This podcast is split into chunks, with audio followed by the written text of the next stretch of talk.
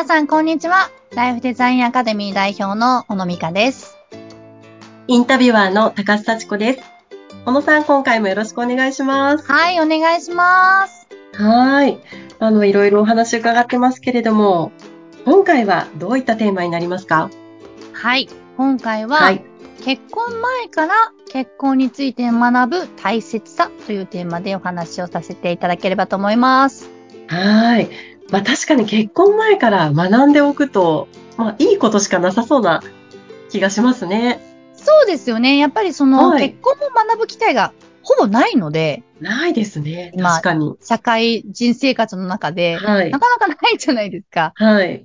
うん。なので、そういう機会を持っていただくっていうのは非常に大切だなと思います。そうですね。結婚の話聞くっていうと、まあ身近に結婚したお友達とか、まああとは自分の家族ですよね。あの両親だったり。うんうんまあそういうところで見聞きしたようなことしか、まずは学ぶっていうとできないですもんね。そうですね。うん。身近な、こう、夫婦のいいロールモデルみたいな方がいらっしゃる方は、はい。なんかこう、結婚したらああいう夫婦になりたいなとか、こういう夫婦になれたらいいな、みたいなのをね、はい。こうイメージできたりというのはあるんですけど、はい。そうなるために実際どんなことが必要なのかっていうところは、はい。もう見て真似るだけでは到底うん。手に入らなかったりするっていうのはあると思いますね。はい。まあそれぞれ夫婦のね、形があるので、なかなか真似をするって言ってもね、難しいですよね。本当にそうなんです。う。うんん。自分たちのことにこう落とし込んでから実践していかないと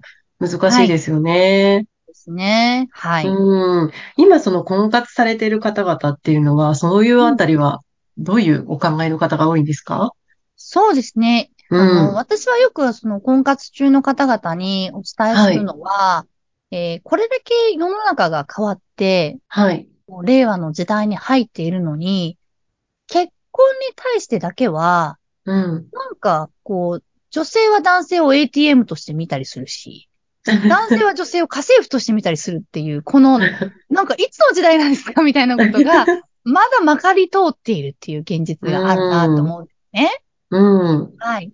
ただ、それって、あの、男性と女性の、やっぱりこう、遺伝子とか DNA の中に、はい。刷り込まれているもの、やっぱりこう、男性ってもともと、こう、狩りをするというのが、ね、男性のお仕事で、で、こうはい餌を取ってね、今日の食いぶちを取ってくるっていうのが、そもそもその男性の役割として、まあ、だから体も大きいし、筋肉も強いし、もう何かと戦えるようにできているっていう。うん。うん。で、まあ今はそれが食いぶちをね、取ってくるっていうのが、まあお金というね、貨幣に変わって、まあそれが、うんやっぱたくさんこう取れる人は、うん。まあこうちょっと優秀であるみたいな、そういう、こうなんか遺伝子的なものもあるような気がする。うん。うん。うん。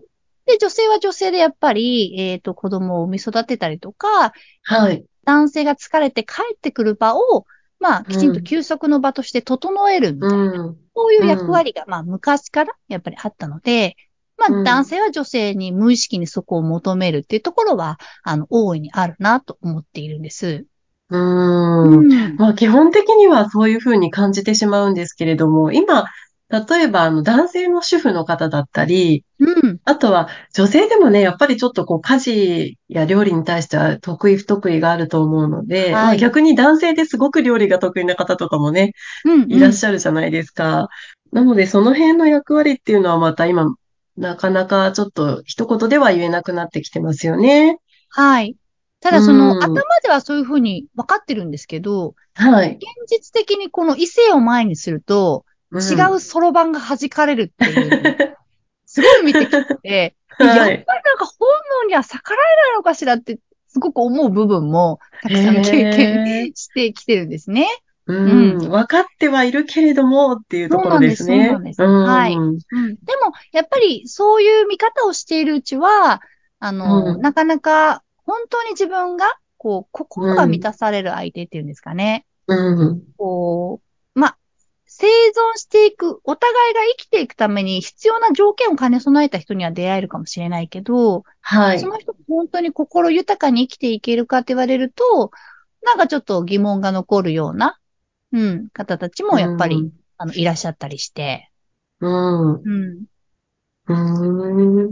そうすると、あの、まあ、現状はそうだけれども、じゃあ目指すところっていうのはどういう部分になるんでしょうか、はい。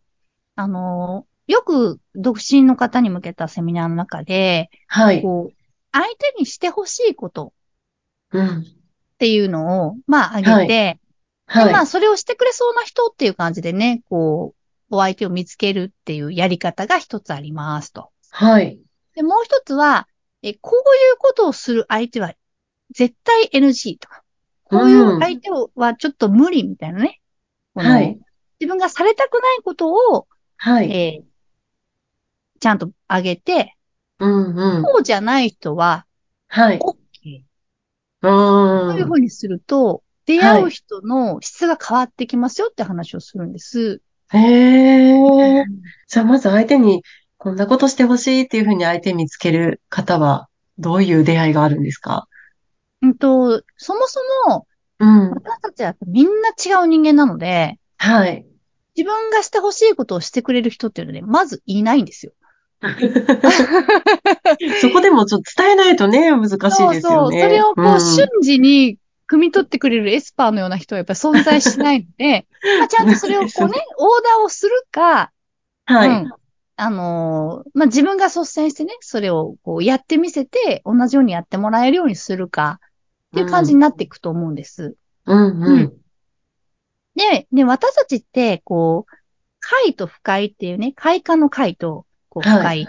あんまり良くない不快ですね。うん。の感覚が、えー動物としてどっちが強いかっていうと、うん。不快をキャッチする方が強いんですよ。おー。動物なので、まあ私たちのこう生存戦略として不快をはい。いち早くキャッチして避けるっていう、もうそういうなんかこう体の仕組みが出来上がっている。うん。なので、どんなに条件があって素敵だなと思う、はい。自分のやってくれる、したいなって、やりたいことをやってくれる人と出会っても、そのはい。人が同時に自分がしてほしくないことをする人だったら、はい。全部そっちにひっくり返っていくんですね。ああ、うん。なんかわかる気がします。わかります。わかりいやま、す。そこでもやっぱり気になりますよね、皆さんきっと。そうなんです。で、それが違和感で、あれって思うんだけど、はい。なんか、でもやりたいことやってくれるし、みたいな、うんいいところもあるし、みたいな感じで、こう、その違和感をですね、こうスルーしていくと、はい。後々それがこう、ボディーブローのように効いてくるみたいな、あってですね。うん。うーん。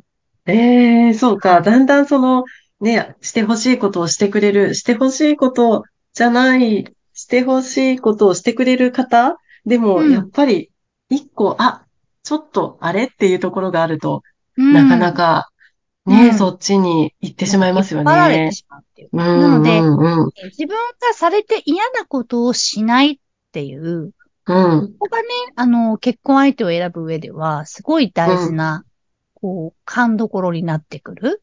うん。うん。でもみんな結婚に夢を見てるから、はい。え、私の理想の人はこんなことしてくれて、あんなことしてくれて、みたいなことをいっぱいあげるわけですよ。はい。まあ、婚活中の場合はね、あの、そういうこともやっぱり考えること多いでしょうから、はいうん。はい。でも、実際は、やっぱり長く続く幸せな人間関係って、はい。お互いが相手の嫌がることは絶対にしないよっていう、そこはいのこう信頼関係がうんうん築けるかどうかっていうのが非常に大きいなというふうに思うので、うん。うん。まずは自分がどんなことされたら嬉しい人なのかとか、はい。あとはこう、どんなことされたら嫌なんだ、自分が嫌だって感じるのかっていうのを、うん。こう、自分が分かってないとうん。判別ができないので、うん。うん。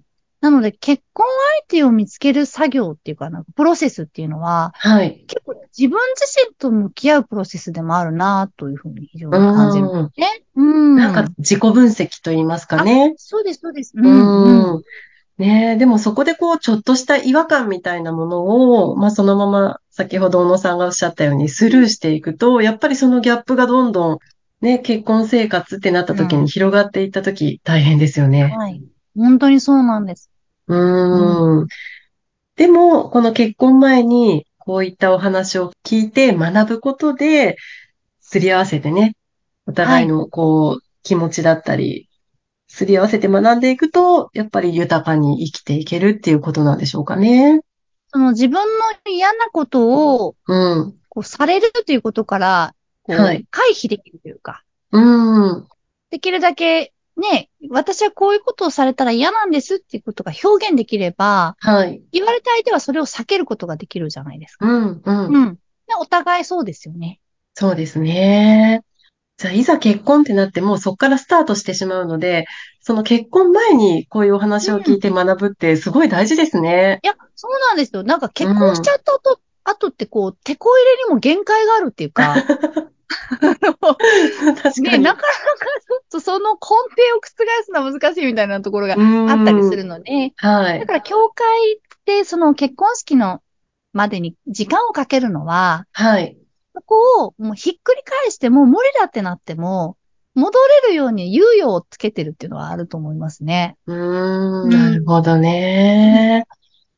いやー、これ、あの、婚活中の方も、あって思ったと思いますけれども、なんか、あの、もう結婚生活始まった方でも、これからその相手に対してね、少しそういうちょっとこう、優しい気持ちを、相手に対する気持ちを持つっていうのも大事ですよね。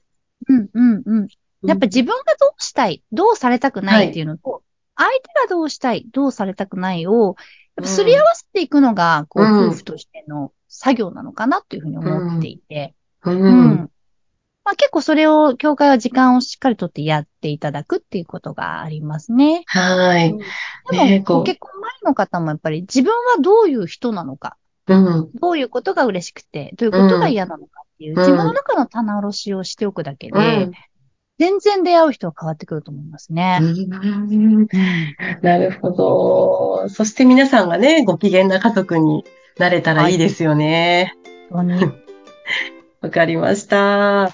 さあ、4回目のお話はここまでとなります。えー小野さんのお話もっと聞いてみたい、ご興味あるよっていう方は、メルマガ登録してみてください。ポッドキャストの説明欄にご案内が載っています。よろしくお願いいたします。それでは、今回のお話はここまでです。小野さん、ありがとうございました。はい、ありがとうございました。